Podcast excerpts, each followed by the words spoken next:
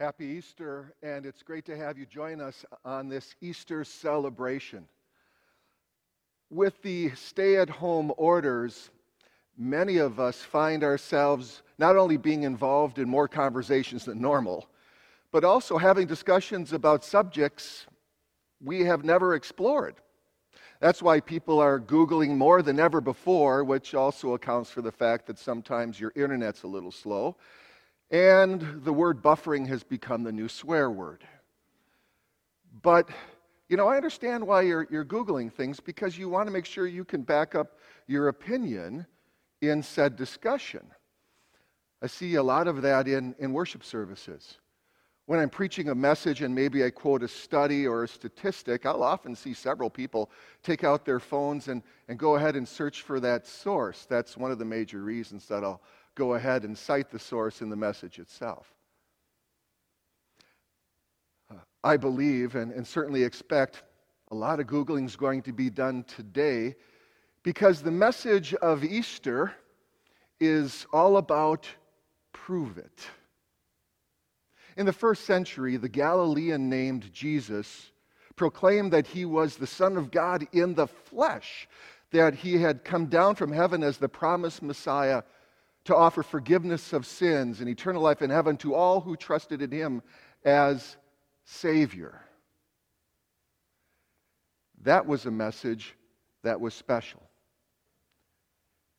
But skeptics didn't like that. Jesus even proclaimed that, that his words were the only truth and that he was the only way to heaven. And yet, skeptics and, and scoffers alike simply shouted, Prove it and they still do today. Although they use Google in a search, which has algorithms that aren't so favorable to Christians. Jesus knew that Easter was the ultimate proof that he was who he said he was. One of Jesus' disciples, in his biography recorded in the first century, uh, mentions this. His name is Matthew. He says, Jesus took the twelve aside and told them, We are going up to Jerusalem, and everything that is written by the prophets about the Son of Man will be fulfilled. He will be delivered over to the Gentiles. They will mock him, insult him, and spit on him. They will flog him and kill him. On the third day, he will rise again. Let's do a little research. Before we explore Jesus' claim, let's make sure we establish a firm foundation of facts off of which to work. The historicity of Jesus is a well established fact. Uh, Jesus is one of the most well documented, if not the most documented individual in the history of the world. For example, he's mentioned in the writings of a first century Greek writer by the name of Thallus. He's mentioned by Pliny the Younger, a, a Roman writer in the first century and a lawyer. He's mentioned in the writings of two Roman oh, historians, Suetonius and Tacitus. And, and, he's even mentioned in the writings of a historian, a Jewish historian who actually worked for the, for the uh, Romans by the name of Flavius Josephus. But the greatest amount of details about Jesus' life and ministry are recorded in the Bible in four independent biographies of Jesus' followers. And all of those biographies far exceed all of the criteria that academia likes to use today to prove the historicity of other ancient individuals and their writings. So, the fact is, we know that Jesus existed we also know that, that Jesus was handed over to be crucified according to Roman law. That he was crucified, that he died, that he was placed in a borrowed tomb. And then three days later, Sunday, uh, his disciples claimed that he had risen from the dead, and some even said they, they saw him. We also know with certainty that the tomb was empty. It caused the the greatest movement the world has ever known. It brought about the movement we call Christianity, the world's largest religion. Now, those are facts that really no one disputes today, that uh, the vast majority of people agree upon. But did Jesus physically rise from the dead or not? This is where Google often fails. If you do a Google search about Easter, you may come across some explanations where people try to tell you Easter didn't really happen because the disciples of Jesus stole the body and then just wanted to manufacture a resurrection. You often will hear this if you do a Google search. Um, Matthew, in his biography, actually talks about where this rumor, this lie that proves the resurrection, originated. He says, While the women were on their way, that Sunday morning, some of the guards went into the city and reported to the chief priests everything that had happened. When the chief priests had met with the elders and devised a plan, they gave the soldiers a large sum of money, telling them, You are to say, his disciples came during the night and stole him away while we were asleep, which is going to be problematic for the Roman soldiers, which we'll talk about in a minute. If this report gets to the governor, we will satisfy him and keep you out of trouble. So the soldiers took the money and did as they were instructed. And this story has been widely circulated among the Jews to this very day. The, the problem with this story is that they had posted a full guard of Roman soldiers to protect the tomb. A full guard of Roman soldiers would contain as many as 16 well trained, heavily armed, professional fighting men. You mean to tell me this ragtag team of Jesus' disciples somehow are going to sneak by this very well trained group of guards and take the body? Every Roman soldier knew if you fell asleep on your post and at your post, you were executed. But let's say the disciples pulled it off. They did take they did take Jesus' body, they still had to remove a, a, stone from the tomb's mouth that weighed two to three tons. Surely it was going to make some noise. There had to be a light sleeper among the group. But let's just go ahead. Let's go ahead and agree that Jesus' disciples somehow pulled it off, stole the body to make it look like a resurrection. Then you still got to tell me how it is that after Easter, 11 out of the 12 disciples all are martyred for the faith that they go ahead and are willing to die some gruesome deaths, all because of their testimony of a risen Savior and an empty tomb. You know, uh, I, I do know that people will often die for what they believe, even if it's wrong. I mean, that happens all the time.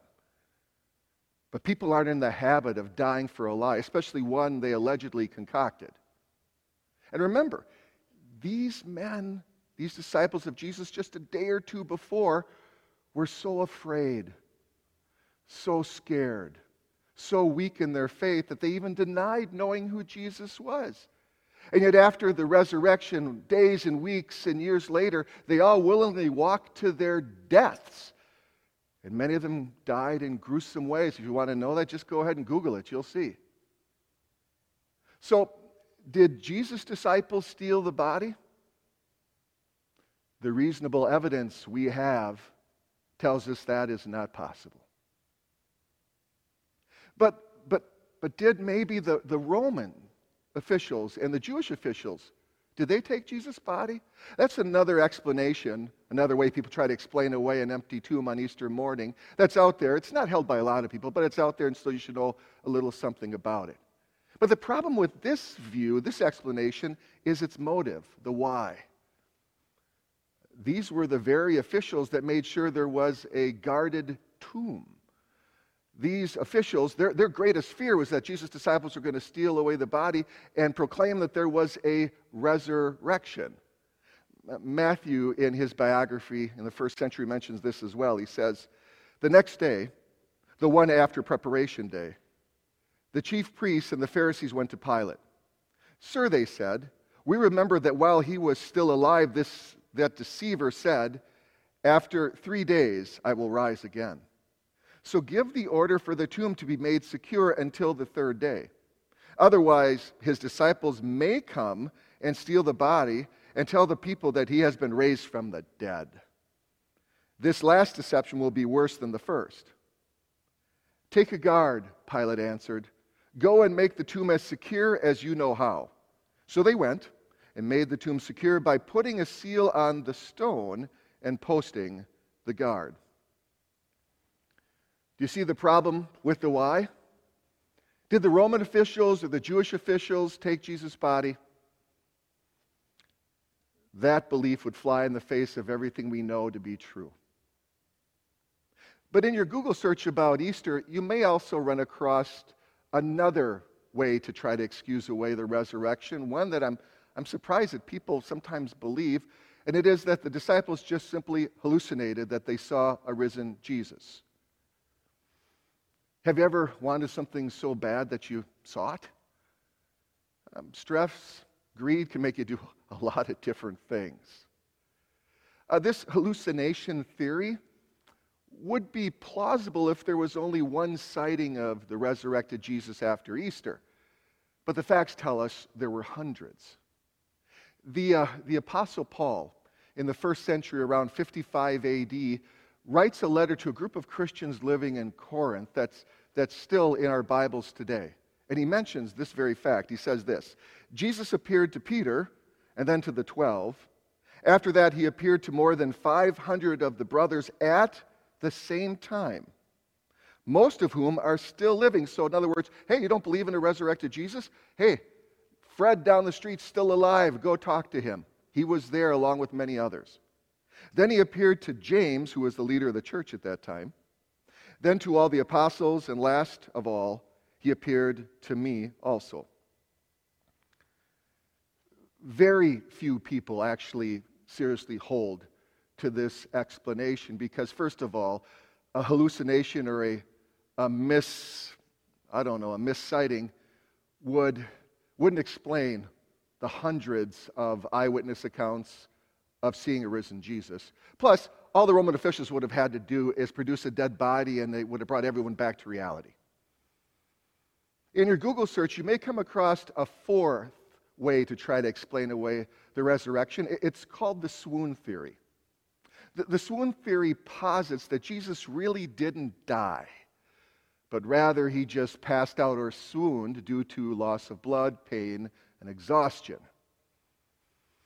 You often will hear about this one too, but a simple review of the facts renders this explanation impossible.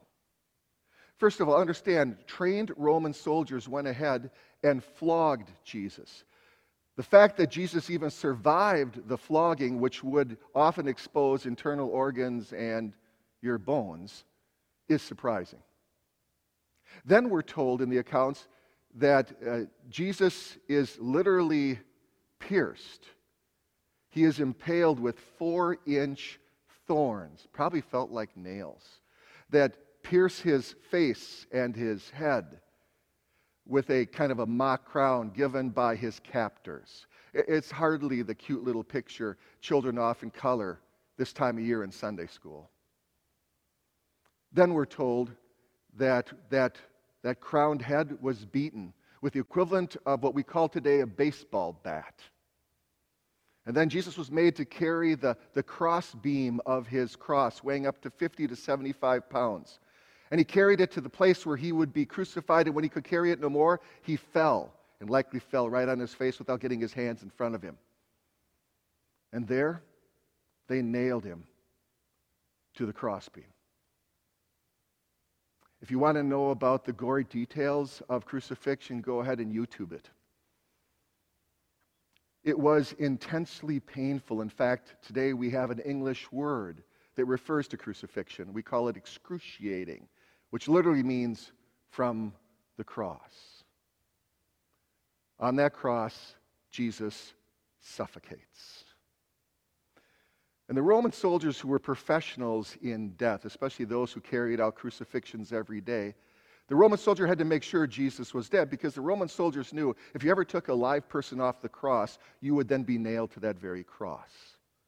And so a Roman soldier took his pilum, uh, a pilum, P I L U M. It's a six foot seven inch spear and jammed it through Jesus' rib cage, piercing his pericardium. But then he pronounced Jesus dead. Jesus was then buried in a borrowed tomb. His body was wrapped in strips of cloth with about 75 pounds of burial spices. For three days, he had no food, water, or medical care of any kind. And somehow you're expected to believe that a man in this condition, after such torture, such a death, somehow didn't die but came to life in that dark tomb, and in that condition was able to roll away a two or three ton stone and then defeat the special forces of Rome as if he was some kind of Jewish ninja? Listen, the resurrection takes less faith to believe than that. Well, my friend, the, the facts all point to the same conclusion Jesus physically rose from the dead. I know that some will still find that hard to believe. I, I understand that. People generally don't rise from the dead. We, we know that today. They certainly knew that back then. But that's what makes Easter so different. That's what changed the world more than 2,000 years ago. You see, Easter is much, much more than just hats and, and spring dresses and Easter lilies. It's, it's much more than those baskets with that fake green grass, that plastic, as well as those colored Easter eggs. It's more than that large, solid chocolate bunny that you want to give your pastor uh, this coming week and can be dropped off anytime during normal business hours. See, Easter is, uh, Easter is really all about something that changed the world more than 2,000 years ago. The tomb was empty, and empty is good. In a time when, right now, empty brings about a lot of anxiety in people's lives, Easter's empty tomb brings true peace. Oh, this stay at home order that kind of feels like a, a prison sentence, doesn't it? Is a time when we again can really think about our past poor priorities and our careless choices. We can again realize that one day you and me and all people are going to stand before a holy, just God and have to give an account for our lives. We're going to stand before a holy and just God who owes us absolutely nothing except what we really deserve a life sentence in an eternal prison called hell, which is empty of any kind of blessing. It amazes me how our God can use even the hardship of this pandemic we find ourselves in this Easter celebration to remind us, and even the most hardened skeptic, of the reality that one day he will certainly face. Easter's empty tomb proclaims that those in Jesus don't have to have such anxiety because those in Jesus every morning awake to the message forgiven are clothed with Jesus' robe of righteousness to wear and are handed the scroll of his word to serve as a light and guide for the events on their schedule that particular day. As a Jesus follower, ultimately, you have nothing to fear, nothing to worry about. Your debts owed account is empty, and empty is good. In a time when empty is often causing so many people sorrow. An empty house, an empty bed, an empty chair around the table. Easter's empty tomb brings certain hope of a reunion. I know that some of you listening to me right now, this will be your first Easter without that special person in your lives. And the pain and sorrow that you feel can make your bones ache. And I, I'm sorry for your loss. Easter's empty tomb proclaims the message that the emptiness you feel for your lost loved one, who, which causes such pain and sorrow in your life, in the big picture, is as temporary as Jesus' stay in the tomb. Jesus said as much when he said these words Because I live, you also will live. His empty tomb announces a fulfilling appointment he's made in his calendar for you and your believing loved one. In a time when empty brings about a great deal of a lack of direction, you know, an empty office, an empty schedule, an empty email box, Easter's empty tomb brings lasting purpose. I am amazed how heaven's grave robber can go ahead and use the time we have right now as, as we're in our homes to remind us that the eternal is always more important than the temporary. That God reminds us that if you're a Jesus follower, the reason you're still taking air upright and you haven't assumed room temperature yet is because you are here with the mission as ambassadors for Christ to share a message that tells people this life isn't what matters, it's the next one. Easter's empty tomb proclaims there is life after this life. You see, when you do a Google search, you never know what's going to come up. Go ahead, do the search yourself. You'll be surprised. Search and you will find out what others have. That Jesus is the only person who ever walked on this earth, who predicted his own brutal beating, crucifixion, and physical resurrection. And then three days later, pulled it off in front of countless witnesses, most of whom three days earlier had cried for his blood. Go ahead. Don't trust me. Do your own research, do your own study. And you will discover that Easter's empty tomb continues to proclaim joy. You will discover that in any era of the world's history, in every time in our country. On this very day of your life, Easter's empty tomb proclaims the best is yet to come because empty is good, very good. Happy Easter.